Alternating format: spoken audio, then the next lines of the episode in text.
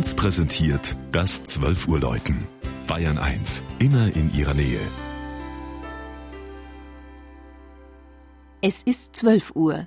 Das Mittagsläuten kommt heute aus Wildenranner im Bayerischen Wald.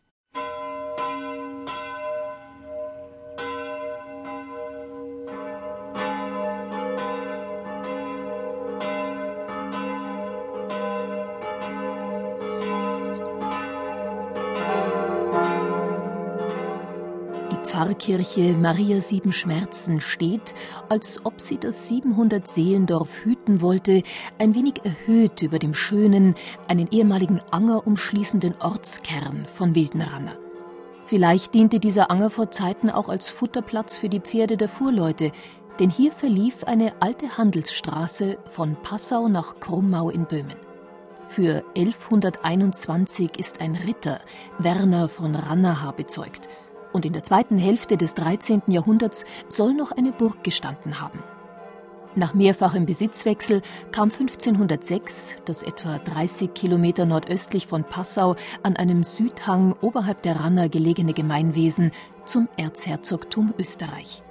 1765 kaufte der Passauer Fürstbischof Ernst von Firmian die Enklave um 315.000 Gulden für sein Hochstift zurück. Bayerisch ist Wildenranner seit 1803.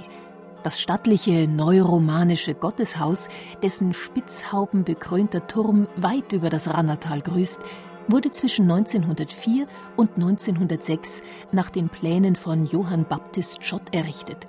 Der berühmte, aus Oberbayern stammende Baumeister des Historismus hat zahlreiche Kirchen im Bistum Passau gebaut darunter die 8000 Personen fassende St. Anna Basilika in Altötting, das größte im 20. Jahrhundert errichtete Gotteshaus Deutschlands. In Wildenranner entstand ein Kirchenraum von schlichter Schönheit, würdevoll in seinem klaren Ausdruck. Der in formstrenger Neoromanik gestaltete Altar passt sich da genauso ein wie die freistehenden Granitsäulen unter den Jochbögen des Langhauses. Die schön gefassten Schnitzskulpturen der heiligen Anna und der schmerzhaften Mutter Gottes unter dem Kreuz bilden einen gewissen Kontrapunkt, ebenso wie die Wandfresken des Langhauses und der Gurtbögen. Und schließlich, wen würde nicht das vierstimmige, akkordisch so reine, melodische Geläut erfreuen?